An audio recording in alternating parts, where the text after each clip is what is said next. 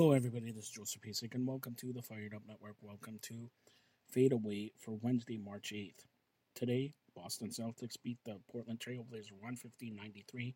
Tatum 30.7 rebounds, 2 assists. Lillard 27 points, 8 assists, 5 rebounds. New Orleans 113, Dallas 106. Kyrie Irving 27.6 rebounds, 4 assists. McCollum 32 points, 5 rebounds, 5 assists. Atlanta outlasts Washington 122 to 120. Trae Young 28 points, 10 assists, 3 steals. Porzingis 43 points, 5 assists, 5 rebounds. The Raptors take on the Clippers at 10 p.m. And also, the Nuggets lead the Bulls at halftime 52 51.